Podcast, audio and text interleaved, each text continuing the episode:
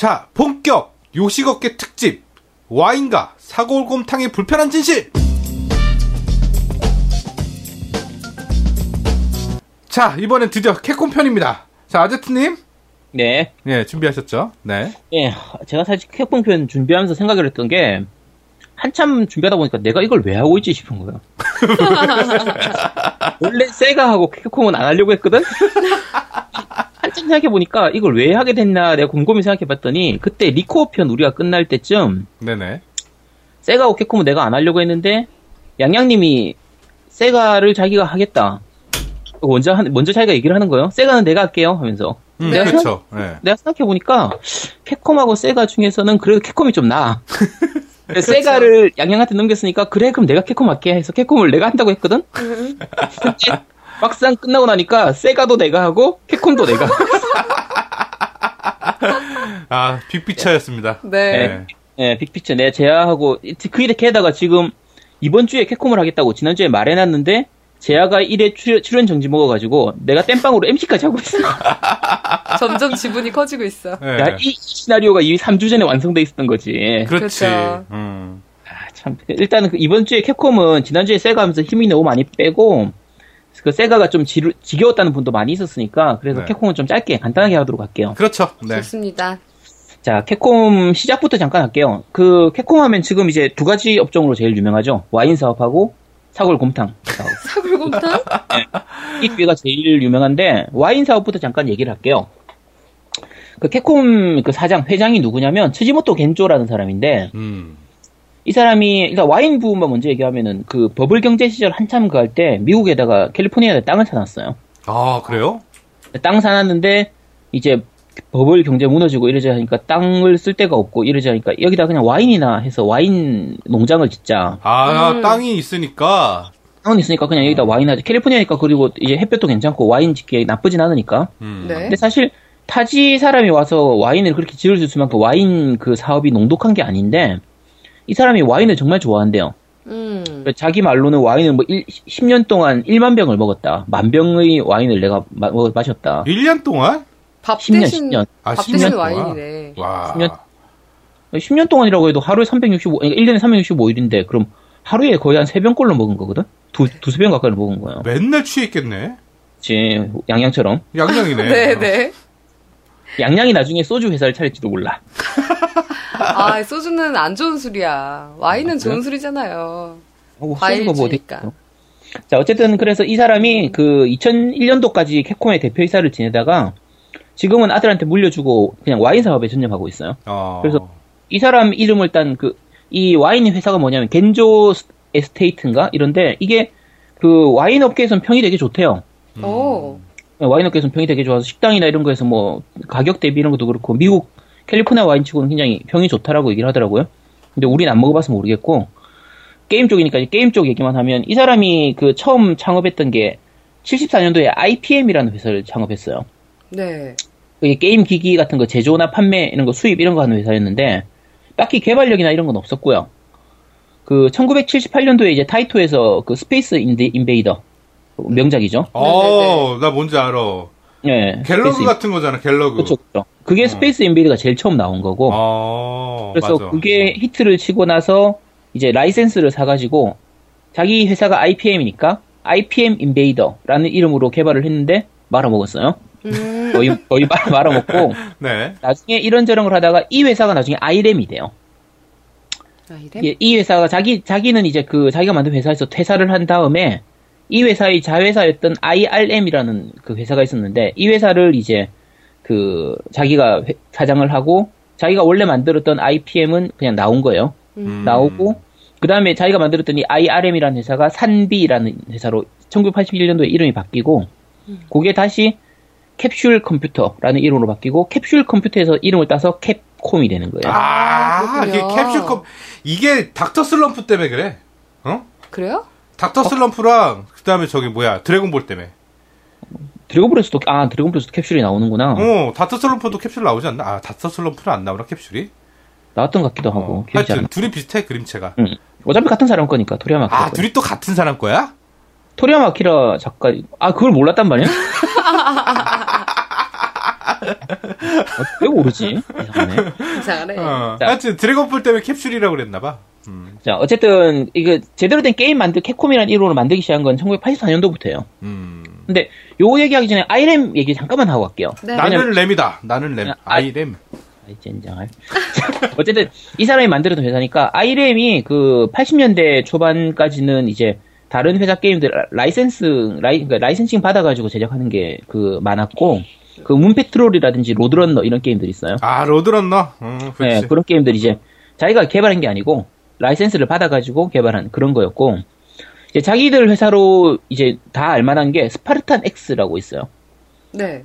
이소룡 나오고 쿵후 나오는 우리나라에서는 이소룡이라는 제목으로 많이 나왔어요. 아, 층층 올라가서 하는 아, 거? 맞다, 맞다. 그 나비 네. 올라 날아다니고, 씨, 앉았다가 그쵸. 막 점프했다가, 씨. 그거? 맞아요, 맞아요. 어, 뭔지 뱀, 알아. 뱀 같은 거 기어다니고 어쨌든 어. 그 Spartan X라는 그 게임이 Irem에서 만든 거고 음. 그다음 Irem 하면 다 알만한 게 R-Type. R-Type은 다 알죠 슈팅 게임. 어, 어, 맞다. 슈팅 게임이다. 네, 어. 슈팅 게임이고요. 그 다음에 이쿠제 겐상이라는 게임인데 우리나라에서 뭐라고 하면 해머 해머나 해머 이런 게임으로 나와요. 그러니까 망치 들고 공사장 같은 데서 이렇게 나오는 액션 게임이 있거든요. 네. 공, 공돌이야, 공돌이? 공돌이죠, 공돌이. 어.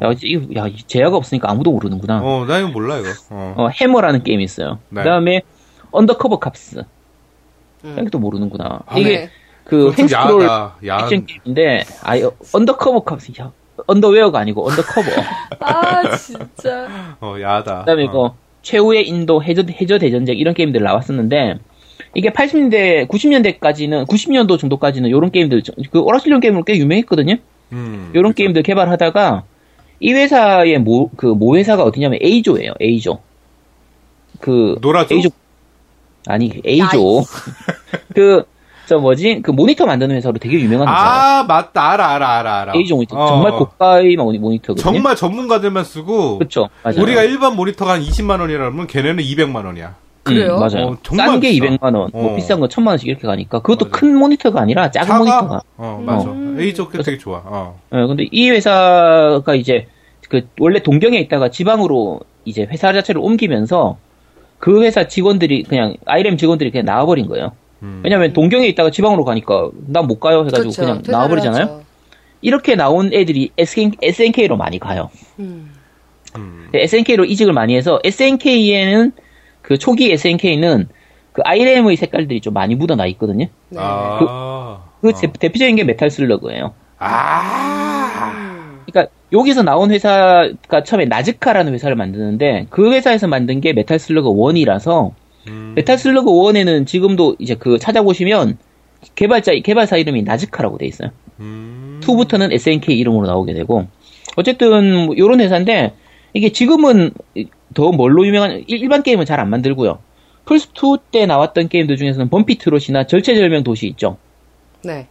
절체절명 도시 혹시 안 해보셨나요? 네. 안 해봤어, 안. 해봤어요. 아 그래요? 그럼 얘기가 안 되잖아. 그러니까 이게 뭘 알 거라는 생각을 하지 마세요, 저희가. 그 서바이벌이라고 해야 되나? 지진이라든지 뭐 이런 좀 재난 게임이에요. 재난 게임. 음. 아, 이게 우리나라에 정발된 거야, 그 게임이? 어, 정말 다 됐어요. 한글화까지 나왔었는데. 아, 그래? 한- 왜 내가 모르지? 어쨌든 어. 절체절명 도시라고 해서 지진이 일어난 뭐 도시나 뭐 이런 도시에서 살아남기 위해서 이런저런 하는 게임인데 이게 신작이 나오려고 하다가 딱 그 발매되기 직전에 일본 동, 그 도호쿠 대지, 대진이 일어난 거예요. 네. 근데 대진 나는 바람에 게임을 발매를 못했어. 왜냐면 봐, 지금 지진 때문에 막 난린데 지진을 배경으로 한 게임을 내놨다가는 어, 안 바로 되죠. 엄청 욕먹는단 말이에요. 그치. 그래서 어. 그 뒤로 절체절명 도시가 아직까지 못 나오고 있어요. 어. 어쨌든 아. 그리고 지금은 어떤 게임 만들고 있냐면 파치파라라고 해서 파친코 파라다이스라고 하는데 거의 빠친코 게임들 많이 만들고 있어요. 음. 이 파치파라가 뭐냐면 바다 이야기예요. 아. 그 바다 이야기가 사실 제대로 된 건 아니고 바다 이야기가 이 파치파라를 뺏겨가지고 우리나라에서 짝퉁으로 만든 게 바다 이야기거든요. 아. 그래서 우리나라 사람들 입장에서는 바다 이야기라고 하면 더 잘 알겠죠.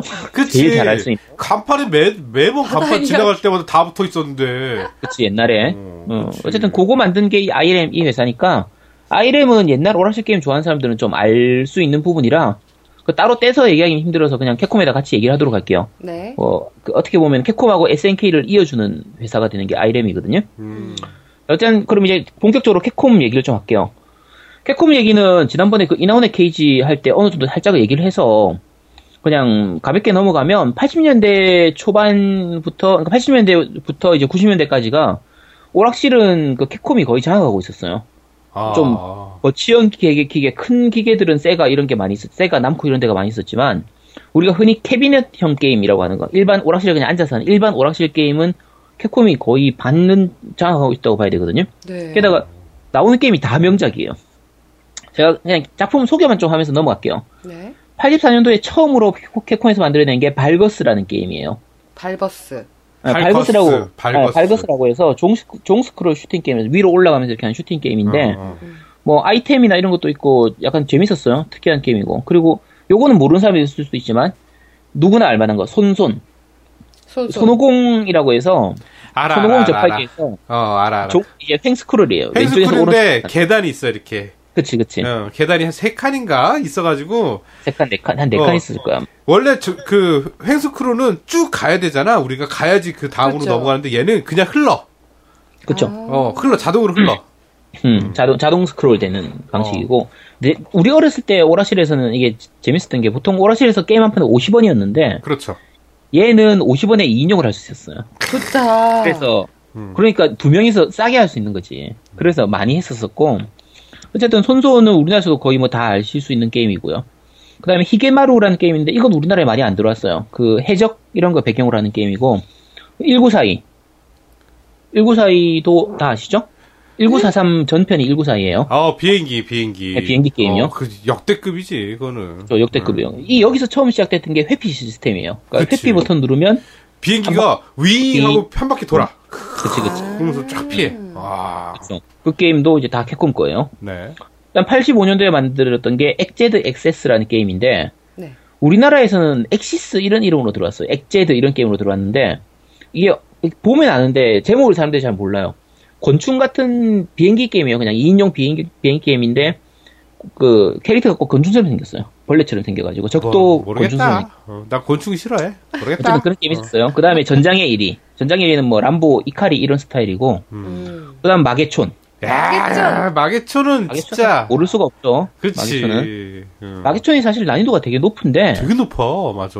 근데 그 당시에 보면 마게촌을 죽을 때까지 하는 애들이 있었어. 아. 2회차, 3회차, 4회차 하면서 진짜 끝도 없이 하는 애들 있었거든요. 어. 보면 와, 생각해 보면 참 뭐 대단한 애들인데. 패턴을 게- 외운 거지, 얘네들이. 그치 패턴을 외워가지고. 응. 네. 그 다음에 이제 건스모크.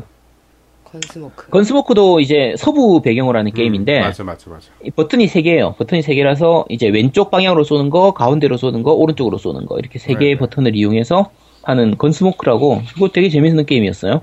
음. 그리고 섹션 Z 이런 슈팅 게임이 있었고요. 마찬가지로 86년도에 나왔던 게 이제 싸움의 망가라는 게임인데 아, 야하다.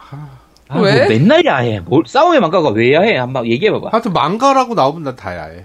マンガ 말고 만가 만가. 아. 정말 マンガ라고 하면 난 다 야한 것 같은데. 맨날 보는 게 マンガ야. 아 정말. 그니까. 아, 어쨌든 이거는 그냥 방, 방패로 맞고 검으로 쏘고 이렇게 액션 게임인데 이거는 크게 많이 인기는 없었고요.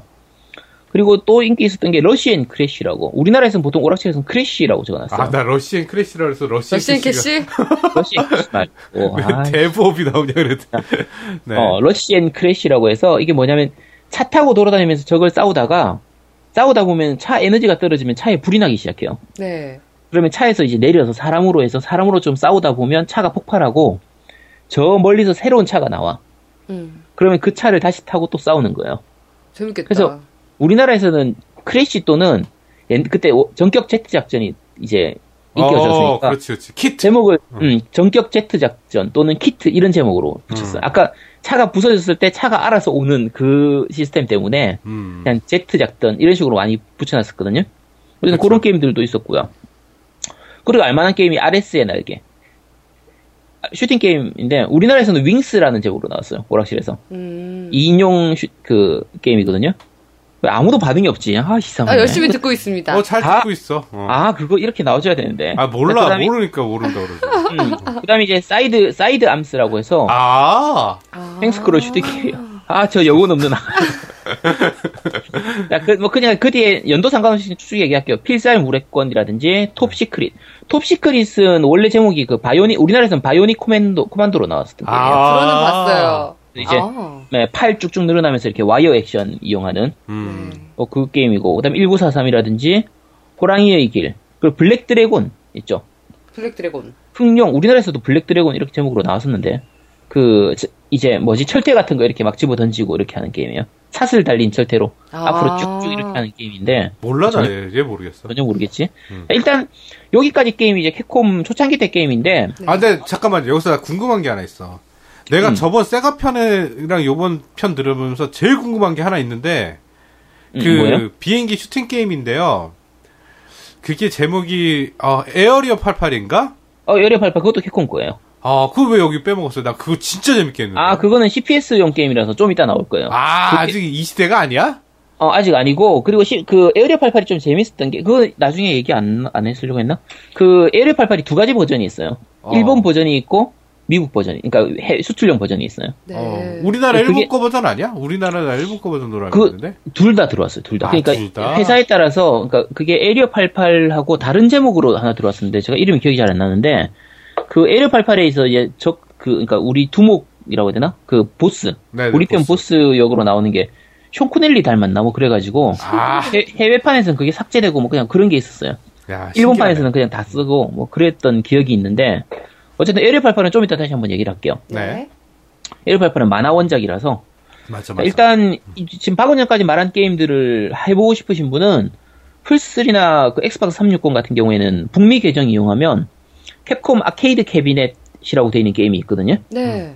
그거 올인원 버전으로 구입하면은 지금도 하실 수 있어요. 우와. 얼마예요, 이거 얼마? 거- 거의 25달러인가? 30달러? 괜찮다. 25달러 정도. 아, all-in-one이. 그래서 요거 해보시면 그리고 그 무료 버전이 있는데 무료 버전이 블랙 드래곤이 아마 있었던 걸로 기억해요. 그래서 음. 그냥 그건 블랙 드래곤 해보시, 해보고 싶으신 분은 지금 바로 그거 다운 받아도 바로 하실 수 있어요. 네. 해볼게요. 아쉬운 건 아직까지 엑원 호환, 그 하위 호환이 안 돼가지고 음. 아마 못, 아직 그 에곤에서는 못했던 것 같은데 어쨌든 있으신 분들은 해보시면 되고요. 어, 이제 그 뒤로 넘어가면 이제 캡콤, 그 이제 기판 얘기를 좀 할게요. 자, 노우미님이 싫어하는 기판 얘기. 음. 그 기판 쪽이 이제 CPS 기판이라는 걸 써요. 캡콤은. 네. 캡콤, 캡콤이 이제 CPS1, CPS2, CPS3까지가 가장 메인인 기판인데, CPS1으로 나왔던 게임이 이제 로스트 월드. 아? 아, 아, 그래요? 모를 거예요. 이 로스트 월드는 뭐냐면, 2인용 그 슈팅 게임인데, 횡스크롤로 가는 슈팅 게임인데, 옆으로 가는 슈팅 게임인데, 네. 특이한 게 그, 이, 롤링 스위치라고 해서, 방향을 바꾸는 그 버튼이 있어요, 이렇게. 그러니까 슈팅 버튼이, 쏘는 버튼이, 16방향으로 이렇게 방향이 돌아가는 거예요. 다이얼처럼. 아, 뭔지 알아, 알아, 알아. 그, 저, 발사하는 방식이 바뀐다는 얘기 아니야? 그쵸, 그쵸. 직선으로 발사하는 방- 쏘다가, 뭐, 옆으로 퍼져서 나가다가, 뭐, 이 얘기. 아니, 아니, 아니. 그러면. 내가 이 다이얼 돌리는 방향으로 총알이 나가는 거예요. 좋다. 그러면- 아. 그러면서 대각선 위로 쏠 수도 있고 뒤로 쏠 수도 있고 뭐 옆으로 쏠 수도 있고 밑으로 쏠 수도 있고 이거를 아, 그런 거 마- 있었어, 맞아, 예, 맞아. 다이얼로 어. 돌리는 방식이에요. 그래서 모르는 분들도 이거는 기억하는 분도 있을 거예요. 그래서 어쨌든 그런 부분들하고 그리고 이제 스트라이더 비룡 어, 그치. 비룡이죠. 응, 비룡, 그게 다 비룡. CPS 기판이고 대마 대마계촌 아, 대박이죠. 음. 천지를 먹다 one two 둘 다. 그럼 뭘 먹어? 천지를 먹어? 천지를 천지. 먹다 삼국지예요, 삼국지. 아, 삼, 한국지. 삼 국지 게임인데 천지를 먹다 one 같은 경우에는 말 타고 싸우는 게임이고 야야야야야 이러면서 말 타고 싸우는 게임이고 다시 한번 해주세요. 야야야야야. 야야야야야! 이렇게 실제로 그렇게 한다니까 진짜. 농담이 아니라. 이게 진짜 성, 성대모사 수준이라니까. 근데 게임 들어보면 아 이거 진짜 똑같네 할 거야. 아, 진짜? 그다음에 천지 먹 천지를 먹다 2 같은 경우에는 다 알죠 이제. 그 그냥 일반 그 파, 파이널 파이트식의 그런 게임으로 음. 나왔던 게 천지를 먹다 2 네. 그리고 아까 얘기했던 아이 그 에어리어 88 음, 에어리어 그리고 88. 네 그다음 매직 소드라든지 음. 치키치키 보이즈 아, 그리고 파이널 파이터가 이 CPS2 기판이에요 아, 파이널 파이널, 파이터 파이터가. 음. 파이널 파이터 그리고 이제 캐딜락 공룡 신세기라고 해서 캐딜락이라는 게임이 있었어요. 어. 공룡 때려잡는 게임이에요. 재밌겠다. 예, 그리고 더 퍼니셔라고 퍼니셔라고 그 미국 만화인데 그거 이제 판권 사가지고 아, 나왔던 아. 액션 게임이거든요. 퍼니셔라고 있어요. 네. 그 다음에 록맨 시리즈도 하나 나와요. 록맨 파워 배틀이라는 게임이 나왔고 음. 그리고 원더 3 원더 3도 모르시나요? 원더 3라고 해서 게임기 하나인데 세- 퍼즐 게임, 슈팅 게임, 액션 게임 셋 중에서 하나를 내가 골라서 할 수 있어요. 아이, 그런 거 싫어, 나는. 뭐 그런 뭘- 게임 있었고. 뭘 네. 골라, 자꾸. 그다음에 킹 오브 드래곤즈. 음, 그 뭐. 킹 오브 드래곤즈라고 해가지고 아더왕 이런 거 나오는 그러니까 아더왕은 아니고 그 던전스 앤 드래곤스의 전작이라고 생각하면 아. 뭔지 알겠다. 마법사도 나오고 활 쏘는 아. 애도 나오고 드워프도 나오고. 어, 맞아, 맞아. 어. 이건 알, 기억나겠다. 어. 네. 그 다음에 나이츠 오브 라운드라고 해서 아까 아더왕 나오는 게임들. 네. 요 캡틴 코만도. 캡틴 코만도는. 네, 캡틴 코만도 이러면서 나오는 게임이 있어요. 그 4인용 게임이었거든요. 그쵸. 네. 네. 그렇죠. 그다음에 머슬 bomber라고 그 이제 슈- 레슬링 게임. 아, 이것도 본 것 같아, 이거. 아, 보면 알 거예요. 머슬 bomber라고 되게 재밌는 게임이 있었거든요.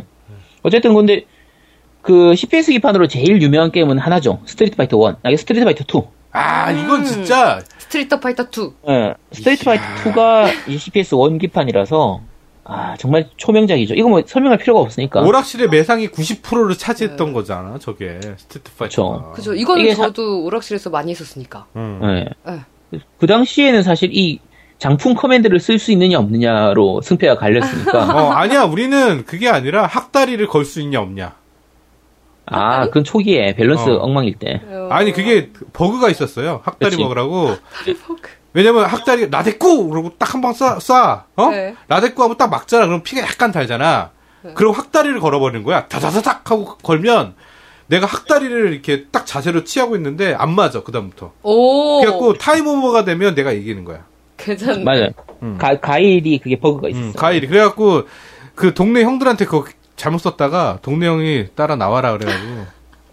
어, 불만 있냐? 어, 뒤지게 맞았던 기억이 나. 예. 근데 저, 잘못 쓰면, 잘못 쓰면 PK 들어가요. 그래갖고 내가 그래갖고 이게 학다리 이렇게 버그를 쓰는 기판이 있고 또 안 되는 기판이 있었어. 왼쪽 건 되고 오른쪽 건또안 되는 거야. 그래가지고 내가 항상 오른쪽에서 이렇게 있다가 너 또 학다리 쓰려고 그러냐? 그래갖고 아니요 오늘은 안 쓸게요. 막 이러고 오늘은 안 써. 그러고 쓰고 도망가고. 왜냐면 아. 반대편에 있잖아. 옆에 앉아서 하는 데가 있었고 반대편에 있는 데가 있었어. 만약에 그치. 반대편에 앉아 있어 하도 싸우면 아니라니까. 반대편에서 하고 있으면 내 학다리 걸고 도망가. 그냥. 그러면은 그 아저씨가 이렇게 위로 이렇게 얼굴 보는 거 아니야? 그렇지 이렇게 새끼가. 보다가 이렇게 보는데 도, 벌써 도망갔잖아. 학다리 있어. 어? 그러고 딱 봤는데 도- 뭐 누가 막 도망가고 있어. 그러고 아 진짜. 다음에 잡히기만 해. 그럼 그 오락실은 다시는 안 가지. 딴 오락실. 그 반대편으로 쓰는 거 그 얘기 좀 할게요. 그 네. 케빈, 예, 지금 옛날의 게임들은 나란히 붙어서 앉아서 나란히 있었어요. 어, 2인용 나란히 게임이라고 했어. 하면 어, 나란히 했는데 어느 순간부터 격투기, 스트리트 파이터 2도 처음에는 나란히 앉아서 했거든요. 맞아요. 예. 근데 나는- 어느 순간부터 마주보고 할 수 있게 됐어요. 음. 근데 대전 게임이 성공한 건 그 마주보는 기파, 그 시스템 때문이에요. 음. 이게 재밌었던 게 스트리트 파이터 1 같은 경우엔 우리가 기억하는 건 대부분 2를 기억하거든요. 맞아요. one은 그래서- 기억 안 해. 네, 스트리트 파이터 1은 기억을 안 해요. 이게 일본이나 우리나라에서는 별로 인기가 없었어요. 음. 근데 미국에서는 정말 인기가 좋았던 거예요. 음. 그래서 미국에서 요청해가지고 이제 2를 만들어 달라 해서 만들었던 게 잘못 만들었던 게 파이널 파이터였고 음. 그래서 파이널 파이터 같은 경우에 처음 나왔던 제목이 스트리, 스트리트 파이트 86인가 87인가 이렇게 돼 있었거든요. 아. 근데 그- 그 캐비넷 제목에서도 잘못된 곳은 스트리트 파이터 87 뭐 이런 식으로 돼 있는 것들이 좀 있어요. 네. 근데 이 미국에서는 그게 먹힌 거예요. 음. 아, 그게? 예, 그게 먹힌 거예요. 그러니까 그 일본이나 우리나라에서 왜 안 먹혔냐면 자 둘이서 나란히 앉아가지고 대전을 하고 진 사람은 일어서서 나가야 돼. 어, 어. 근데 이 시스템 자체가 우리나라 사람들한테 납득이 안 가는 거예요. 왜냐면 내가 100원을 넣고 게임을 했는데 내가 지면은 나는 나가야 되고 쟤는 계속 앉아 있을 수 있어. 그러면 바, 로 그냥 너 이 새끼 이렇게 돼버리는 거예요. 아. 근데 그래, 근데 일본에서도 그게, 이게 문제가 있었는데, 일본에서도 대전 게임이 성공하기 시작한 게 그 마주 보는 시스템으로 가면서부터 상대방을 얼굴을 안 보니까 그게 좀 이제 마음껏 싸울 수 있게 된 거야. 어, 되게 재밌다. 국민 정서랑 연결되어 있네요. 그렇죠. 국민 정서원 교수. 어. 일본이나 우리나라에서는 그 정서가 잘 안 된 거예요. 아, 나 뒤지게 많이 맞았다니까, 옛날에. 아, 진짜, 씨. 아, 옛날에는 진짜 마, 마주 보는 게 아니라 나란히 하는, 제가 예전에 용호회권 하던 시절에 음. 나란히 앉아 있을 때 옆에 진짜 무서운 형님이, 형님이 아니라 그냥 아저씨야, 아저씨. 아저씨가 딱 앉아가지고 하는데, 내가? 져주고 싶은데, 어. 너무, 너무 네. 내가 처, 아니, 처음에는 그냥 편안하게 했어요. 편하게 했는데, 한 두 판인가 세 판인가를 내가 연속으로 이겼거든요? 네. 이겼더니 옆에 있었던 그분이 오락실 이 기판을 팍 치면서 이제 옆으로 가요. 딴 데 가더라고요. 그래서 아, 어허. 이제 그냥, 그냥 갔나 보다 했더니, 동전 바꾸러 갔어. 어떤 동전 다시 바꿔가지고, 아. 와서 내 옆에서 다시 앉아서 계속 하는 거야, 계속. 근데, 져주고 싶은데 이 사람이 너무 못해가지고 내가 티나게 져줄 수가 없는 거야. 그래서, 어. 져주고 싶어도 못 져주겠어. 또 그거 잘못 그래서- 져주다가 화나요. 더 화나요. 그러니까, 그래서, 네. 다시 열 판을 내가 더 이겼어요. 연판을 이기고 나니까 이 사람이 얼굴이 벌개져가지고 다시 동전을 밖으로 갔어. 내가 도망갔다니까 그때 딱 동전 밖으로 간 사이에 후드 가방 들고 그냥 그대로 도망쳐가지고 한 한 달 한 달 동안은 그 오락실을 안 간 적이 있어. 잘했어, 잘했어. 아 근데 진짜로 옆에 앉아서 하는 게 아 난 되게 나도 싫었어 그게. 어 무서워요 그게. 어 사실. 되게 무서워. 나 왜냐면 내 우리 나이 때의 스트리트 파이터 2나 그다음에 뭐 킹 오브 파이터즈나 이럴 때가 우리가 초- 초등학교 그다음에 중학교쯤이라고. 예. 아 초등학교 그때 9학년 때니까. 어 그런데 이제 그 형님들 오면 무섭잖아. 중학교 그죠. 고등학교 형들 와서 막 근데 그것도 혼자 오는 것도 아니고 삥 둘러 있어 보고 있어 뒤에서. 어우, 그치 구경하고 있거든. 어 그럼 진짜 무서워. 어, 아 정말 무서워요. 그. 어, 져- 져주 져주는 것도 잘 져주는 그 기술이 필요하고. 어 그렇지. 어. 자, 어쨌든 이게 CPS 1 기판으로 나왔던 거고요. CPS 2 기판으로 나왔던 게 슈퍼 스트리트 파이터 2라든지 음. 아까 얘기했던 던, 던전스 앤 드래곤스. 네. 이것도 4인 플레이로 해서 마법이라든지 이런 그렇죠. 연출이 정말 네, 좋았죠. 좋았죠. 네. 예, 그리고 다크 스토커즈, 음. 뱀파이어 헌터라는 제목으로 나왔던 거. 어, 들어본 것 같아. 다크 이- 스토커즈는 다 아는데 그 모리건이나 나오는 거.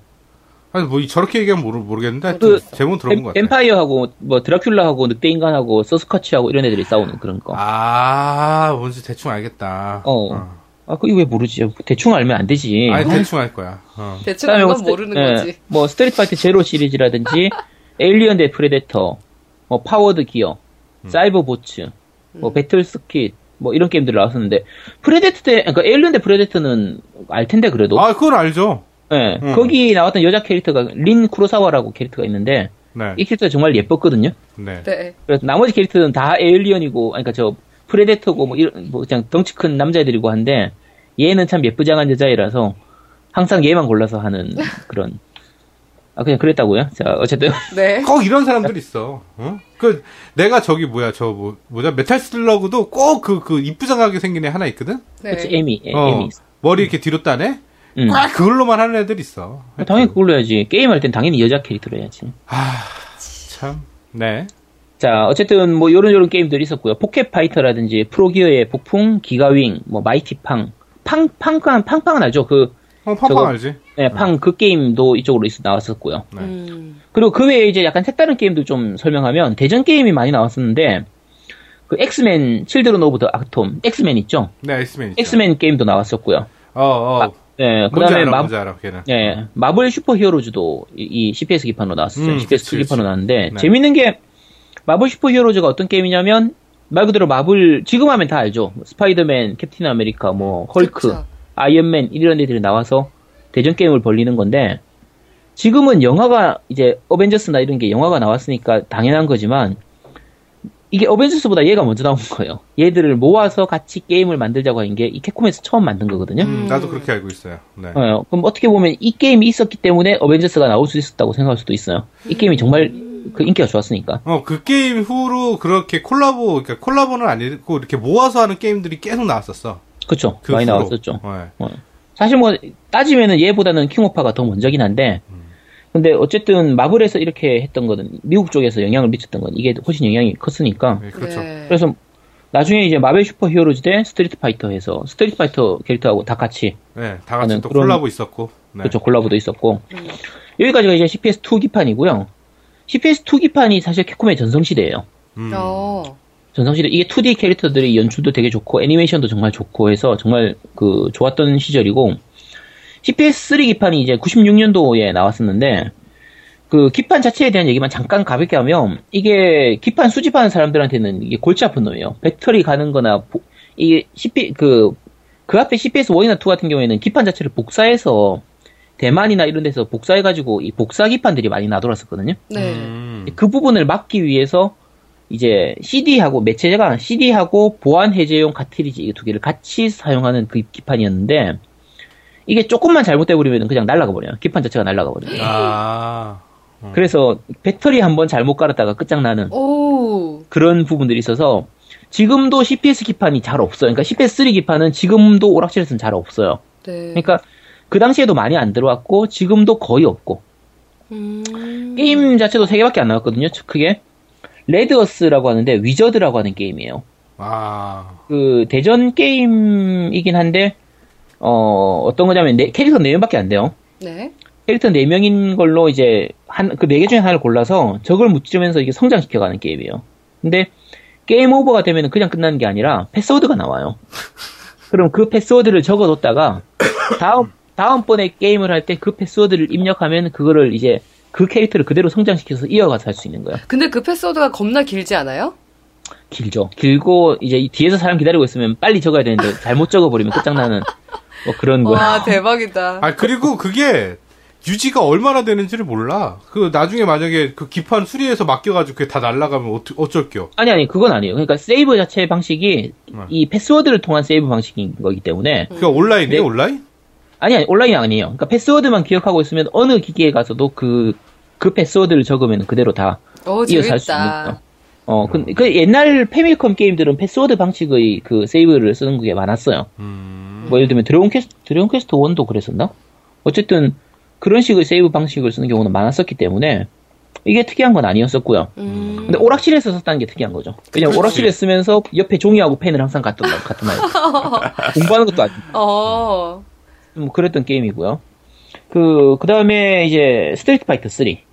어, 네. 그렇지. 음. 네, 스트리트 파이터 3 같은 경우는 세 작품이 나왔어요. 첫 번째 뉴 제너레이션하고 자이언트 어택, 서드 스트라이크 이렇게 나왔었는데 마찬가지로 우리나라에서 그렇게 많이 들어오진 않았고요. 음, 맞아요. 각, 어. 가끔 이제 원은 진짜 없었고 자이언트 어택이나 서드 스트라이크는 그래도 그럭저럭은 좀 들어왔었는데 마찬가지로 지금은 좀 보기 힘들고요. 음. 우리나라에 거의 안 들어왔던 게 조조의 기묘한 모험이 나왔었어요. CPS 기판으로. 아, 그 미래로의 유산이라고 해서 두 편이 나왔었는데 그 정말 잘 만든 액- 대전 게임이에요. 그러니까 조조의 기묘한 유- 그 모험 그 만화에서 나오는 그 캐릭터들하고 그 캐릭터들의 그 기술 이런 부분들을 연출로 정말 잘 만들었었거든요. 음, 나도 얘기만 들었는데 정말 잘 만든 게임이라고 하더라고. 정말 잘 만든 게임이에요. 음. 그게 캐릭터성을 되게 많이 살렸대.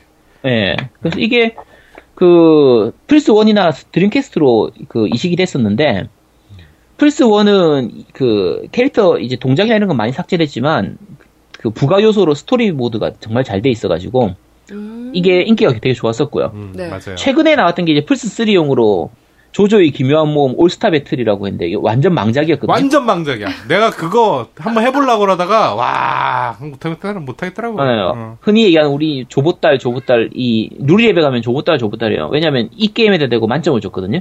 어머. 그, 그 페미통에서 그 잡지에서 이 게임 리뷰를 하면서 얘- 이 게임에다 만점을 줘버린 거예요. 음. 근데 막상 나와서 뚜껑 열어보니까 완전 망작인 거지. 그치. 예. 그래서 이 게임이 나오고 나서 다시 옛날 그 조조의 그게 옛날 게 훨씬 재밌으니까 그쵸. 어. 옛날 게임을 찾는 사람이 더 늘었다는 그런 비화가 있어.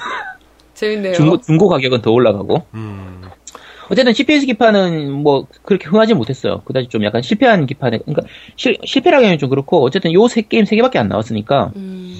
이 뒤로는 이제 자기들 개인 기판 그러니까 그 전용 기판은 안 만들고 그 가정용 게임들의 이식을 좀 쉽게 하기 위해서 이 사실은 그 전에는 아케이드 시장이 훨씬 컸었는데 한 2000년대 전후를 기점으로 해서 가정용 게임 시장이 훨씬 커지니까 가정용 게임으로 이식하는 걸 염두에 두고 게임을 만들 수밖에 없었어요. 그래서 만들어졌던 게 이제 ZN 기판이라든지 나오미 기판 아까 얘기했던 나오미 있죠? 네. 네네네. 나오미 기판 이런 쪽으로 많이 만들어서 그, 그 그쪽으로 나왔던 게 스타 글라디에이터라든지 뭐 사립 저스티스 학원 뭐 스트라이더 비룡 2도 나왔었고요. 음. 음. 사립 저스티스 학원 혹시 해보셨나요? 아니요. 아니, 안 해봤어요. 안 해보셨군요. 네. 이 재밌어요. 학원물인데 학생하고 교, 학- 교 선생하고 다 같이 이렇게 싸우는 뭐 그런 게임이고 국내에서는 이것 때문에 말이 좀 있었어요. 학생이 선생을 팬다 해가지고 어. 아. 재밌다. 가끔 뭐 뉴스 이상한 뉴스나 이상한 기사 이런 데서 학생이 선생을 팬다 이래가지고 이걸 게임을 들먹 들먹인 경우가 있었거든요. 네. 음. 근데 게임 자체는 되게 재밌었어요. 일단 아케이드 게임은 일단 요 부분 그 기판 부분은 여기까지만 얘기하고요. 음. 그 가정용 게임 얘기는 간단하게만 할게요. 가정 게임은 두 가지만 얘기하면 돼요. 세 가지 해야 되겠네. 그 패미컴 시절에 나왔던 게 천지를 먹다 아까 그 삼국지 게임이잖아요. 네네. 그걸 RPG로 만들었던 게임이 있어요. 음. 그 게임이 나름대로 재밌었던 게임이고 캡콤이 액션의 명가인데 RPG도 꽤 재밌게 잘 만드는구나 했던 게 그거고 그리고 마찬가지로 패미컴으로 만들었던 것 중에선 록맨 시리즈 아, 그치. 음. 네. 이게 이제 제- 대박이었던 거고요. 네. 그리고 이 그 한 가지 더 하면은 RPG로 했던 게 이제 그 브레스 오브 파이어라고 RPG가 있어요. 그 파이어. 다들 모르시는구나. 아, 이걸 왜 모르지? 미치겠다. 자, 어쨌든, 브레스, 지금은 브레스 오브 파이어 시리즈가 안 나오니까, 가정용 게임은 요 시기 때는 여기까지만 하고요. 캡콤이 본격적으로 이제, 그, 가정용 게임 많이 만들기 시작했던 거는 이제 플레이스테이션 시기부터인데, 플레이스테이션 쪽으로는 다들 알만한 거니까, 플레이스테이션 1, 2, 3 다 그냥 묶어서 얘기를 하도록 할게요. 네. 네. 요 부분은. 자, 플레이스테이션 쪽으로 얘기할 만한 부분은, 어, 바이오하자드. 그쵸. 제일 네. 대표죠. 이건 얘기를 안 할 수가 없는 건데 아, 좋아요. 얘기를 안 할 수가 없지만 이 바이오하자드는 너무 길어지기 때문에 다음에 누군가가 바이오하자드 특집을 하면 야, 참. 재밌는 건 바이오하자드가 나오기 전에 패미컴으로 스위트 홈이라는 게임이 있었어요. 이, 아, 이건 야, 잘 모, 사람들이 야다. 온통 다 야해. 스위트 홈이 뭐가 야해. 야수. 다- 달콤한 홈 이러니까 뭐 그냥 가- 과자의 집인가 보다. 그러면 되지. 과자의 헨- 집. 아, 헨- 헨젤과 그레텔 이런 이런 거 생각을 해야지. 왜 갑자기 왜 야한 걸 생각을 해? 아이, 그, 거기, 그 홈에서 뭐 할게요, 달콤하게. 과자 먹으면 되지. 정말. 아, 정말. 까르르륵. 자, 어쨌든 이 게임이 호러 RPG였어요. 어?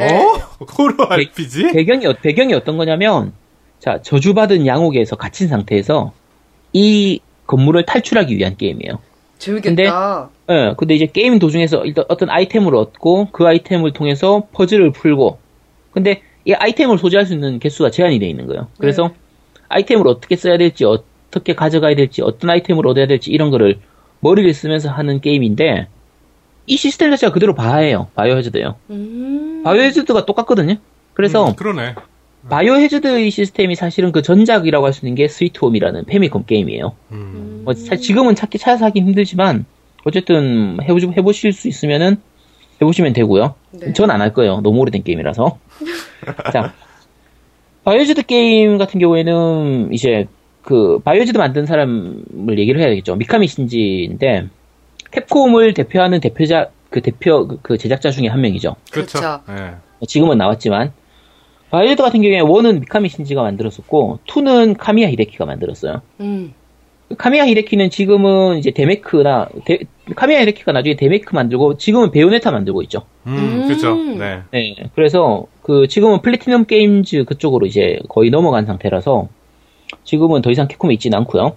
되게 화려한 그 스타일리시 그걸 뭐라 그래야 되죠? 네, 스타일리시 액션이라고 아, 예, 하죠. 그런 거 하는 분이군요. 뭐, 지- 다, 네. 지가 얘기해놓고선 그 뒤에 액션짜리 몰라서 뭐죠 이런 거야? 그 장르 이름이 있었던 것 같은데 헷갈렸어. 네. 네, 이쪽 그 플래티 그이 사람 때문에 플래티넘 게임즈의 스타일 자체가 좀 그렇게 스타일리시한 부분이 많아요. 중간에 나왔던 뱅퀴시 같은 경우에도 음. 굉장히 좀 스타일리시한 그런 쪽으로 가는 거고요. 네. 그렇지. 다른 아. 걸로 하면 그 뷰티풀 조 같은 것도 있죠. 어, 그거. 재밌던데. 어, 뷰티풀도 네. 괜찮지. 네, 그거는 이제 클로버 소프트웨어인데 어차피 같은 캡콤 자회사니까 네. 그쪽에서 만들었었고요. 그리고 바이오하자드 3 같은 경우에는 이제 아오야마 가즈히로가 만들었었는데 음. 요때부터는 분위기가 약간 달라졌었고요. 지난주에 설명드린 것처럼 코드 베로니카하고 바이오하자드 3는 바뀌어야 좀 된다고. 서로 네, 바뀐 부분 혼종이 있었거든요. 음. 그리고 미카미 신지 같은 경우에는 이렇게 2, 3 자꾸 만드는 거 싫어했어요. 아, 어. 그래서 미카미 신지는 one만 만들고 손을 뗐다가 이제 자기는 디노 크라이시스라는 게임을 만들어요. 아, 이게 공룡판 바이오하자드예요. 그치. 공룡들이 어, 그래? 좀비 대신에 공룡이 나오는 바이오하자드. 아, 너무 재밌겠다. 아 이거 네. 되- 이거 되게 유명한 게임이야. 네, 재- 네, 슈팅 게임 재밌어요. 아니 그 저기 FPS 게임처럼 나왔는데 오. 잘 만들었어. 어, 네, 재밌어요. 그래서 그 타쿠 이때 미카미 신지하고 타쿠미 슈가 같이 만들었었거든요. 음. 그래서 타쿠미 슈가 아마 지금 역전 재판 그 디렉터일 거예요. 그래서 오. 역전 재판도 아시죠? 아, 해봤어요. 음. 네, 다 캡콤 거거든요. 지금도 계속 시리즈가 이어지고 있는.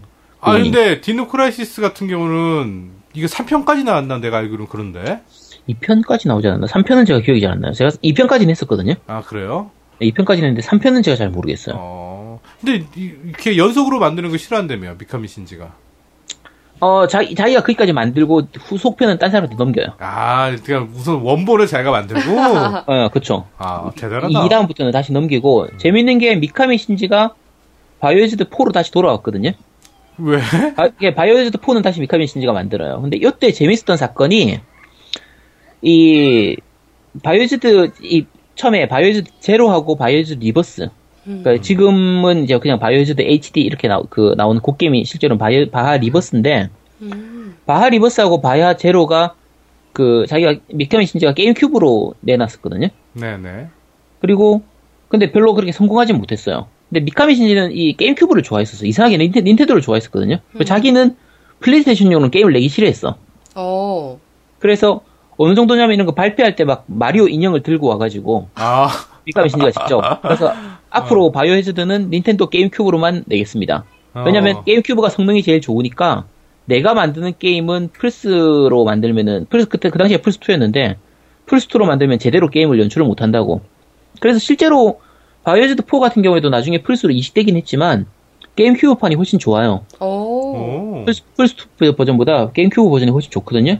뭐 예를 들면 동영상 그 in-game 동영상 같은 경우에도 이제 플스 2 같은 경우에는 pre-rendering 미리 해놓은 동영상으로 해서 좀 화질이 많이 구려지는 좀 그런 부분들이 있었어요. 아, 그쵸. 어쨌든 예. 예. 그래서 어쨌든 바하4 같은 경우에도 이제 미카미 신지가 그대로 만드는데 바하4가 스토리 보면 재밌는 게 바하 1, 2, 3까지 Umbrella사가 적의 그 악의 축이었는데 바하4 시작할 때 Umbrella사, Umbrella사 망했습니다. 그리고 그냥 음. 없어져 버려요. 어, 그 뭐야? 음. 그러니까 스토리 시작하면서 뭐 어떻게 어떻게 해서 없었습니다. 이것도 아니고 그냥, 그냥- 망했어? 네, Umbrella사는 그렇게 망하고 앞으로 그렇게 점점점점 이렇게 지- 스토리 진행해요. 그러니까 미카미 신지가 그 앞에 게 싫었던 거야. 아, 다 아. 자기가 한 게 아니니까. 어, 그 스토리 억지로 이어가는 것도 싫고 그래서 다 갈아엎고 앞에 거 다 무시하고 대박이다. 그러니까 게임 스타일 자체도 바하 four 같은 경우에는 전혀 다르죠. 네, 맞아요. 그전에. 그전에는 네. 어드벤처 형식이 더 많았는데 바하 four는 액션 형식이 훨씬 많거든요. 그쵸, 네. 그래서 기존 팬들 같은 경우에는 야 이게 무슨 바하냐. 좀비가 안 나와 음. 좀비가 바하포는.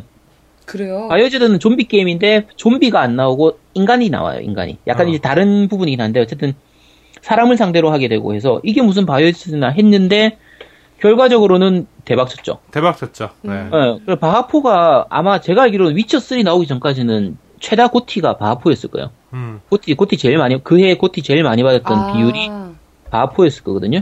어쨌든 바하 four부터가 그 쇼컷이라고 그래서 최대 빨리 깨는 막 시합도 하고 막 그랬던 걸로 알고 있어요. 그쵸 네. 그런 거 많이 해요. 네. 그래서 어쨌든 대박을 쳤었고요.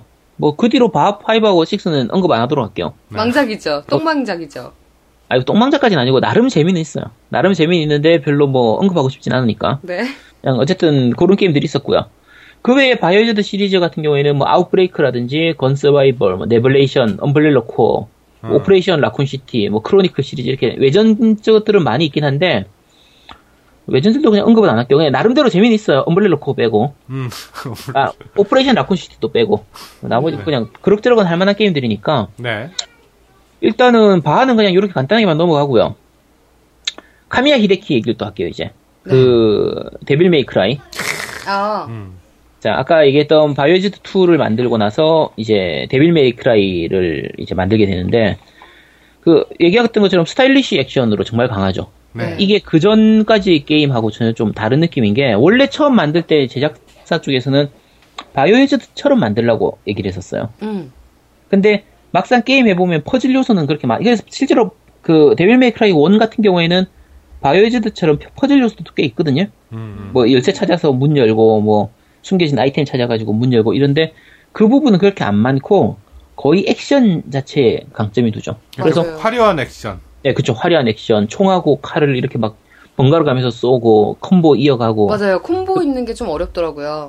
그쵸. 막 어떤 어떤 command를 넣어서 콤보를 네. 몇 콤보를 완성해야지만 뭘 할 수 있다든지. 그쵸. 그런 게 네. 많죠. 근데 그 부분을 Bayonetta에서는 되게 컨트롤을 쉽게 만들어 놨었어요. 그래서 그치. 초보용으로 하면 버튼만 연타하면 알아서 콤보가 막 연계가 돼서 음. 초보자들도 쉽게 할 수 있도록 베요네타는 그렇게 만들었었죠. 그쵸? 그래서- 네. 네, 데빌 메이크라이는 지금도 시- 시리즈가 계속 이어지고 있고 뭐 평도 나쁘지 않은 편이니까요. 다 괜찮은 편이고 그거 만들었던 게 이제 카미야 이데키예요. 음. 카미야 이데키 너무 잘생겼어요. 제 스타일이에요. 약간 대머리에 수염 난 사람. 림바 닮았습니까? 네, 약간 아, 젊은 림바, 피부 좋은 그, 취- 림바. 그 취향이구나. 네. 아, 진짜 아, 독특해, 너무나 내 진짜. 어, 나 진짜, 난참 네. 천만다행이다, 너가.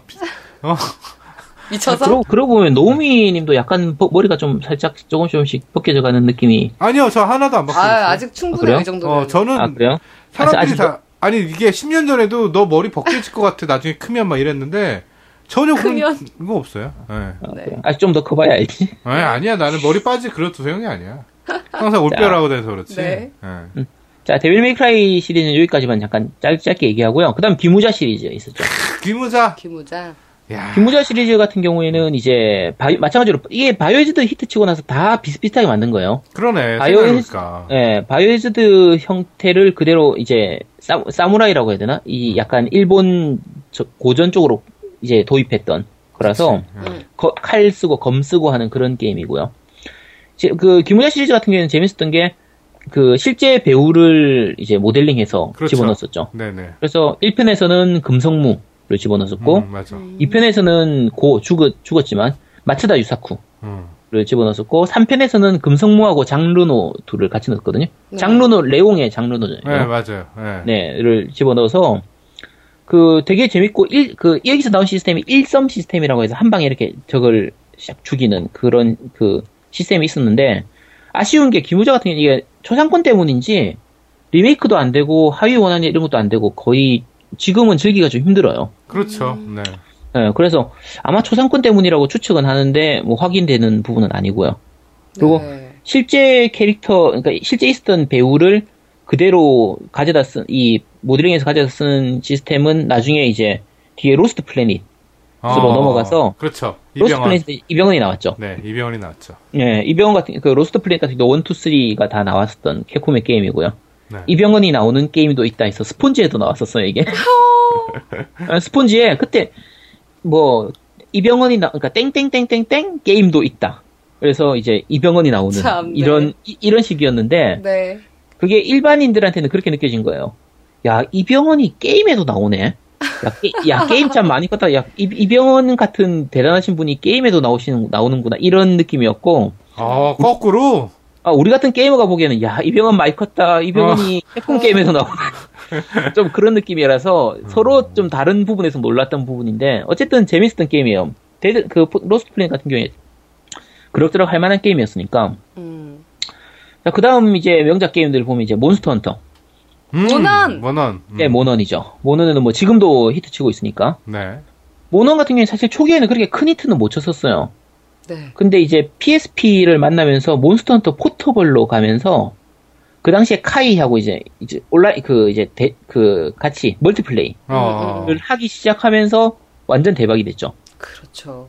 지금은 이제 3탄인 Tri 같은 경우에 이제 닌텐도 지원을 받기 시작하면서 Wii로 넘어가서 지금은 전부 다 모- 닌텐도로만 나오고 있어요. 그죠. 네. 이제 다른 기종으로 나오는 거는 Portable이나 외전은 나올 수 있지만 기본 메인 시리즈는 다 그 닌텐도에서 나만 나올 수 있거든요. 음, 음. 그래서 4나 4G 같은 경우에도 다 3DS로 그 나왔었고요. 맞아요. 최신 네 최신작인 Cross나 Stories도 이번에 지난주에 Stories가 이제 발매됐었는데 음. 어 Stories 같은 경우에도 다 3DS로만 발매되고 있죠. 그 저도 3DS 처음 산 게 저거 몬헌 몬헌 하려고 샀을 거예요. 음, 친구들하고 저- 같이 하려고. 어. 음 재밌어요. 몬헌은 몬헌은 같이 해야 재밌어요. 혼자 하면 아, 사실 버스 좀 타는 재미로 하는 거죠, 몬헌은. 저렇게 버스 타는 사람 한두 명 있으면 정말 짜증나는데 그렇죠. 우리 열심히 싸우고 있는데 뒤에서 들끓이 실려가고 있고 그리고 계속 죽어서 그 판을 끝내버리잖아요. 아 네, 정말 세 짜증. 번인가? 자. 죽으면은. 아휴. 어쨌든 뭐 모노는 같은 그 게임도 있었고요. 그리고 잠깐 지금 내 목소리 들리나? 네. 들리죠? 들려요. 네. 자, 그 다음에 이제 아까 얘기했던 역전 재판 게임. 음. 역전 재판 같은 경우에는 GBA로 처음, 게임보이 어드밴스로 처음 나왔었는데요. 그렇게 크게 히트 칠 줄 몰랐는데 의외로 히트를 쳐가지고 지금은 6까지 나오게 된그 음. 게임이에요. 이거 제작비가 그렇게 많이 안 들기 때문에 짭짤하게 수입이 좋다라고 아, 얘기를 나는 하거든요. 근데 역전 재판 같은 게임 진짜 싫어. 아, 머리 써야 돼서? 왜 재밌는데 아, 읽는 거 많으니까 예. 읽을 게 그쵸. 많아. 활자 어, 알러지. 너무 읽어야 돼. 그리고 또 읽으면 그냥 괜찮은데 읽고 생각까지 생각해야 해야 돼. 돼. 기억도 해야 되고. 어, 재수없어. 무슨 게임. 이 역전 재판 같은 게 전형적인 일본식 어드벤처 게임인 거예요. 이게. 어, 나 너무 싫어, 저런 게임. 자, 그 다음에 약간 그냥 그 좀 굵직굵직한 작품들은 거의 다 얘기했고요. 그냥 특이한 게임들 몇 개 얘기하면은 플스2 초기에 나왔던 것 중에서 Gregory Horror Show라는 게임이 있었어요. Gregory 우리 Horror Show? 예, 이거 아는 사람들은 아는데 그 paper craft로 해가지고 되게 독특한 구성으로 돼 있어요. 약간 호러 게임이라고 하기도 좀 그렇고 근데 어쨌든 되게 독특한 게임이라서 이게 한글화가 됐었거든요. 그래서 어, 플스2로 찾아볼 수 있으신 분들은 한번 찾아보시면 되고요. 음. 그리고 이제 오가미 같은 게임도 있죠. 오가미 네, 개가 주인공인 그 어. 개판인 게임. 오가미. 참고로 예, 오가미 같은 경우에는 제목이 이렇게 큰 대자고 이렇게 한자로 돼 있는데 칙이라고 보여요. 우리 우- 그냥 칙. 타이틀을 보면 글자 칙자처럼 보여. 칙. 어, 그래서 그냥 그 게임 매장 가가지고 칙 주세요 하면은 이거 줘요. 어, 어, 오가미는 그때 그, 니- 그 PS Plus로 무료로 한번 풀린 적이 있으니까 그 플스로 하, 있으 그 하실 분들은 한번 해보시면 되고요. 그 외에 이제 Dragon's Dogma라든지 아 Dragon's Dogma 진짜 유명했는데. 네, Dragon's Dogma도 잘 만들었죠. 정말 이게 진짜. Dragon's Dogma가 어떻게 보면 일본식으로 만들어낸 뭐라고 해야 되지? Dark Souls하고 그치 비슷하지. 네, 어. Oblivion하고 좀 섞어 놓은 느낌 음. 그런 느낌도 좀 있고 나름대로 잘 만들었어요. 아, 잘 만들었어. 예, 그리고 Dark Void라고 게임이 있었어요. Dark Void는 이게 뭐냐면 jetpack 같은 거 이렇게 차고 하늘 날아다니면서 이렇게 쏘는 건데 조작감이 엉망이라서 그러니까 재미없을 네. 것 같아. 제목만 추천, 들어도. 예, 어. 추천은 별로 못 해주겠고 이게 어쨌든 이것도 그냥 그럭저럭 할 만한데 별로 추천할 그건 아니에요. 음. 한 5천 원 이하에서는 한번 사서 해보셔도 괜찮은 게임이고요. 자 일단은 게임은 대강 요 정도고요. 사실 더 다른 명작들도 좀 있긴 한데 그 시간 관계상 적당하게 그냥 가볍게만 하고 넘어갔었고요. 그래도 그- Capcom이 PlayStation 2나 1에 성공한 게임들을 대부분 갖고 있는 것 같아. 그쵸 많아요. 아, 많은 것 같아. 네. 귀무자도 네. 그렇고, 그 다음에 Devil May Cry도 그렇고, 그렇죠. Biohazard. Biohazard도 그렇고, 음. 다 명작이잖아. 그러네. 그 플스하면 떠오르는 옛날에 우리가 컴퓨터 시절에 그 플스 게임기 애들이 제일 부러워했던 것들이 그거잖아. 다 Dead Rising. 어, 게임. Dead Rising, 막 이런 거. 어. 응. 그 다음에 Dead Rising- 진삼국지, 막 이런 것도. 음. Dead Rising도 그렇고 아까 Lost Planet이나 이쪽도 그렇고 사실 이런 쪽의 개발에 총괄로 관여했던 게 지난번에 얘기했던 그 잠깐 이름이 기억이 안, 기억이 안 나네. 이름 뭐였지? 뭐였죠? 특 특집 따로 했던 애. 아, 이, 이, 기- 이노우의 케 이- 케이, 어, 이나운의 케이지. 케이- 이나우나 케이지. 이나우나 케이지가 사실 이런 걸 전반적으로 가- 그 관리했었기 때문에 이나우나 케이지를 욕할 건 아니에요. 이 전체적으로 그 캡콤을 이끌었던 수장이니까. 네. 그렇죠. 네. 나머지 캡콤 개발자들 잠깐만 좀 얘기를 하면 그 캡콤 사실 초기에 그 아까 얘기했던 캡콤 처음 84년대 처음 시작할 때는 개발 그 진이 없었거든요. 네네. 그래서 Konami에서 데려왔었어요. 아, Konami. Konami를 빠져나온 사람이 후지와라 도쿠로라는 사람하고 오카모토 요시키. 요시키. 어? 네, 이 두 사람을 데려왔는데 이 두 사람이 거의 초창기 게임들을 거의 다 개발해요. 캡콤 게임들. 음. 후지와라 도쿠로 같은 경우가 이제 아까 얘기했던 Vulgus라든지 전장의 이리 마계촌, Bionic Commando 이런 것들 다 개발했었고 그리고 Biohazard 1까지 총괄 produce를 하- 했다가 이제 퇴사를 했거든요. 네. 이제 그래서 그냥 지금은 나왔고요. 그 다음이 이제 오카모토 요시키 같은 경우에는 Street Fighter 2 만들었던 사람이에요. 야 음. 그 Capcom에서 마찬가지로 손손 아까 얘기했던 거 Exed Exes라든지 이런 게임들 만들었었고 지금은 그 Game Republic이라는 회사를 2003년도에 퇴사하면서 Game Republic이라는 회사를 만들었었는데 그 뒤로 나왔던 건 이제 플스2로 겐지 시리즈나 그 Xbox 360용으로 Every Party 이런 게임 만들었었는데 별로 히트는 못 치고 빚만 늘어가다가 모바일로 만들었던 게 Monster Strike예요. 어? 이 우리나라 사람들은 잘 몰라요. 우리나라에서는 지금 그거 중단, 저, 이제, 저 중단했기 때문에, 그, 근데 일본에서는 거의 국민 게임으로 전국, 전 세계적으로 히트를 쳐서 어. 어마어마하게 돈 벌고 있어요. Monster Strike라고 해서. 거의 퍼즐을, 퍼즈도라 있죠? Puzzle & Dragons. 음. Puzzle & Dragons하고 거의 쌍벽을 이루는 거예요. 어. 그래서, 네, 그래서 Monster Strike에서 어마어마하게 돈 벌고 있는 아, 사람이거든요. 사실은 그 모두의 파티 얘기하신 거잖아요. 아까 360 타이틀. 그죠, Every Party. 어, 네네. Every Party가 모두의 파티라고 우리 한국 네. 거 해서 나왔거든요. 360에. 네. 제가 아직도 타이틀 갖고 있는데 그거 진짜 재밌었어. 여럿이서 하기. 아, 그래요? 같이 하면 재밌어요, 같이 어, 하면. 같이 해서 그게 주사위 게임이야. 예. 그래갖고 주사위 돌려가지고 다시 한 바퀴 더 돌아야 되고 막 이런 게임. 그 보드판 게임이야, 보드 게임. 음. 그쵸. 음. 근데 정말 재밌었어 나는 그거. 뭐 손님 어쨌든- 들어오면 접대용으로 그거 많이 쓰고 접대용. 음. 뭐 돈은 많이 못 벌었으니까. 그러니까. 음. 음, 하고 그 외에 이제 쇼노 타카시라고 해서 아까 에리어 88이나 사이버 보츠 만든 음. 사람이 있고요. 이 사람도 그 오카모토 요시키와 같이 그 게임 리퍼블릭으로 지금 가 있어요. 아. 가, 가 있고 그 다음에 이제 니시야마 타카시. 니시야마 타카시는 스트리트 파이터 1이나 파이널 파이트 만들었던 사람인데 아. 이 사람이 SNK를 거쳐가지고 지- 지금 딤프스 사장이에요. 아. SNK 편에서 얘기했던 것처럼 딤프스가 지금 격투 게임 거의 다 만들고 있는 지금 스트리트 파이터 4나 5 다 딤프스에서 만들고 있다고 말씀드렸잖아요. 네네네네. 근데 그 회사가 회사 사장이 이제 니시야마 타카시예요. 음. 캡콤에서 나와 있죠. 그리고 이제 마츠모토 유지라고 해서 그 아까 니시야마 타카시하고 같이 스트리트 파이터 1 만들었었는데 이 사람도 SNK로 이적해가지고 용호의 권이나 아랑전설 이런 걸 만들었었거든요. 음. 네. 어쨌든 다 캡콤 나갔어요. 음. 그 외에 좀 유명한 사람은 야스다 아키라라고 해서 아키맨이라고 부르는데 그 일러스트가예요. 아. 그래서 스트리트 파이터나 파이널 파이터 이런 거 일러스트 좀 메인으로 했던 사람이고 어, 그 오카모토 요시키가 나갈 때 같이 나갔어요. 나갔고 어 이, 이쪽은 별로 재미가 없을 테니까 그냥 간단히만 얘기할게요. 니시타니 아키라라고 해서 닌 같은 사람, 뭐 키누 같은 사람 다 일러스트레이트들인데 다 나갔어요. 다, 다- 제가 이, 이 사람들 다 쭉쭉 얘기하는 게 나갔다는 걸 얘기할게요. 지금 캡콤이 안 남아 있어. 다 나갔어. 카미야 히라키 같은 경우도 나갔고 그다음 후나미즈 노리타카라고 해서 그 이 사람은 아직 아마 아이 사람도 나갔구나. 몬스터 헌터 만들었던 사람이에요. 그 어, 앞에는 나갔어요? 1943, 1941, 뭐 천지를 먹다 아. 이런 거 만들었던 사람인데 몬스터 헌터 초기에 만들고 나서 나가서 지금 크래프트 앤 마이스터로 해서 어쨌든 그 회사 이사로 가 있거든요. 음. 나갔고 이나후네 케이지도 나갔죠. 그쵸? 네. 네, 나갔고 지금은 남아 있는 사람은 사실 정말 몇 명 안 돼요. 그러니까 아까 말했던 타쿠미 슈 같이 그 역전 재판 만들고 있는 사람이나 네.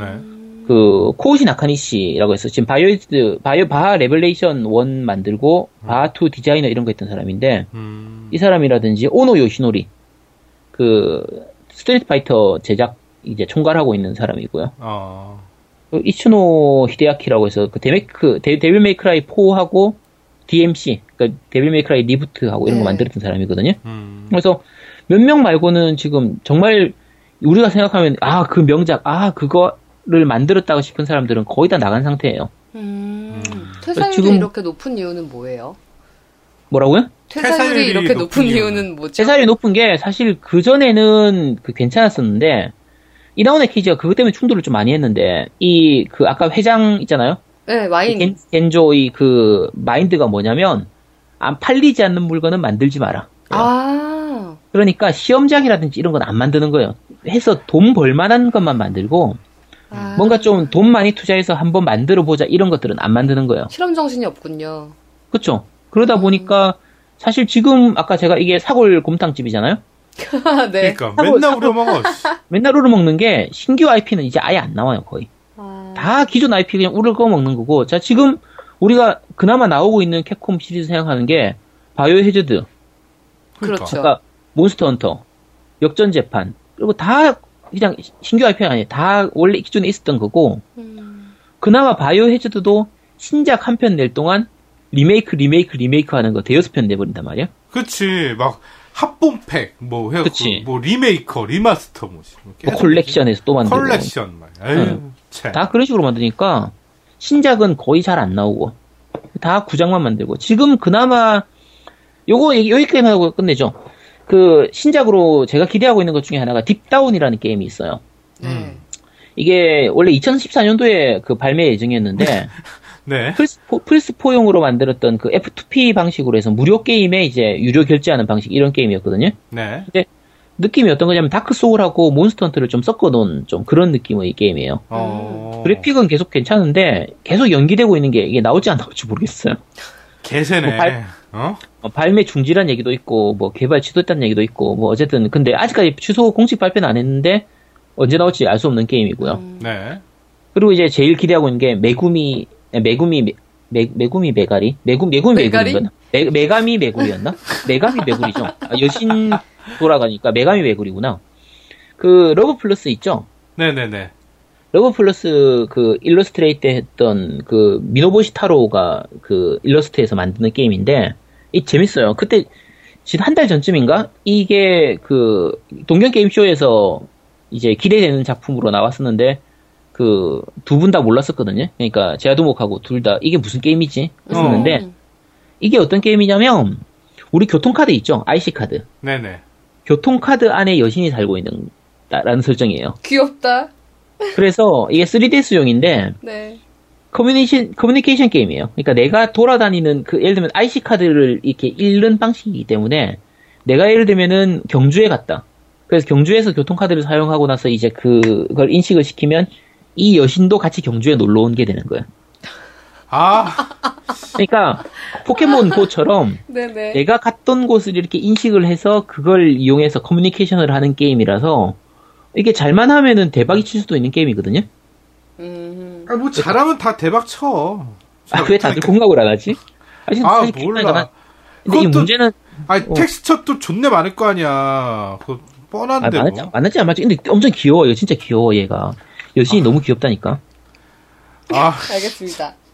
아 진짜 귀엽 귀여워요. 예뻐요. 귀여워. 네, 귀엽, 귀엽, 귀엽겠지, 여신인데. 네. 그럼 어. 네, 어쨌든 지금 말씀드린 것처럼 캡콤이 지금은 그 와인 파는 건 사실 캡콤 사업이 아니고 그 겐조 겐그 이제 자기 개인 사업 사업이니까 네네. 그냥 그렇다 치고 넘어가고 캡콤 자체는 거의 끝났어요. 제가 봤을 때는 거의 끝났어요. 왜냐면 신작이 안 나오니까. 그렇지. 신작 IP가 없으니까. 신작 IP를 나와야 되는데 맨날 울고 먹기만 하고 사골 곰탕만 끓여 먹고 앉아 있으니까 네. 이제는 그- 캡콤에서는 별로 네. 기대를 안 합니다. 몬스터 헌터 네. 빼고. 제가 들은 바에 의해도 그 국내 캡콤 관계자의 말은 아니고 그 전달 들은 얘기로 의하면 국내도 캡콤 사업을 좀 줄이고 있다. 네, 국내에서도 캡콤에서 사업을 좀 줄이고 있다라는 얘기가 좀 있고요. 좀 축소될 것 같아요. 뭐 전반적으로 캡콤 사업들이 그 신작 IP를 안 만들 수 있는 여력이 없는 건지 안 만드는 건지 모르겠는데 둘 다인 것 같아요. 개발자들은 다 나가고 그쵸. 위에 이사들은 돈 쓸 생각이 없고 그냥 그런 그러니까. 거죠. 그리고 와인 장사에 좀 집중할 것 같은가 봐요. 게임은 부업이고. 그러게 네, 저 좋은 아 그 실제로 사장은 그렇게 얘기해요. 아, 와인 본인이? 와이 네 와인은 부- 주업이고 그 실제로 그 사장은 2001년도에 나왔어요. 테스트 하기 아들한테 넘겨주고 나왔기 음. 때문에 음. 그건 개인 사업이에요. 사실 캡콤하고는 별로 상관이 없는데 이제 캡콤 팬들 입장에서는 짜증이 나니까 캡 와인 만들 시간에 차라리 캡콤에 좀 더 주력을 할 것이 저게 뭐 그렇지. 하시냐 이럴 음. 거지. 그렇죠. 응, 그런 거요. 아, 네. 캡콤 얘기 또 한 시간이 넘었네요, 또, 이번에도. 한 아, 근데 삼- 너무 네. 재밌었어요. 3, 40분 한다 그랬는데, 아니, 근데 후반에 개발자 이름 나올 때부터 난 좀 살짝 졸립더라고.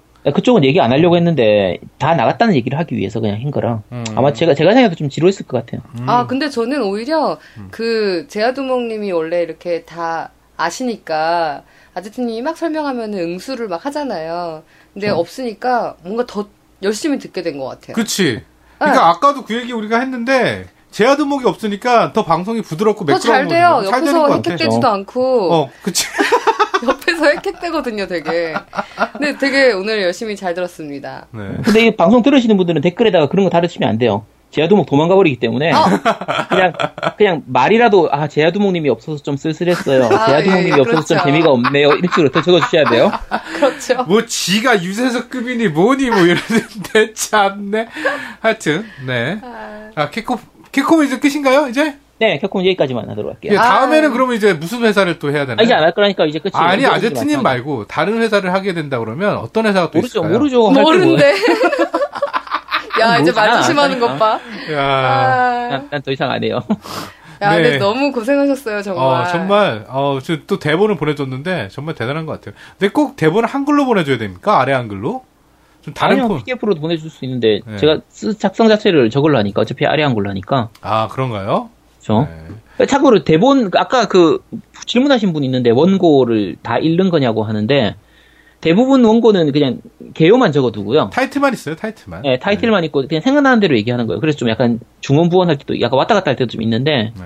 좀 이해해 주시기 바랍니다. 이다 적으면 너무 훌륭하죠. 길어요. 아, 근데 이 정도면 훌륭하지. 진짜 머릿속에 다 있는 거 그냥 쭉쭉쭉 나온다는 것도. 대단하죠. 내가 그래갖고 돌발 질문도 가끔 해요. 정말 아나 모르나 테스트 해보려고. 아나 모르나. 어, 아나 모르나.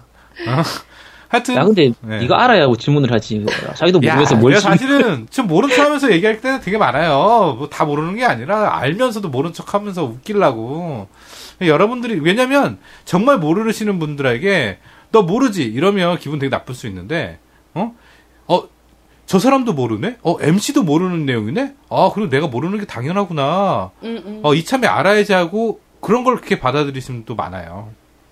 되게 네, 중요한 네. 얘기예요. 이게. 네. 예. 네. 네. 자, 개코편은 여기까지입니다. 네, 뭐 저기 아제트님 수고하셨고요. 다음 네, 편에도. 예, 전문가 말고 다른 걸로 나오시면 될 것 같습니다. 네, MC로. 아 진짜 진짜 안 나올 거라니까요.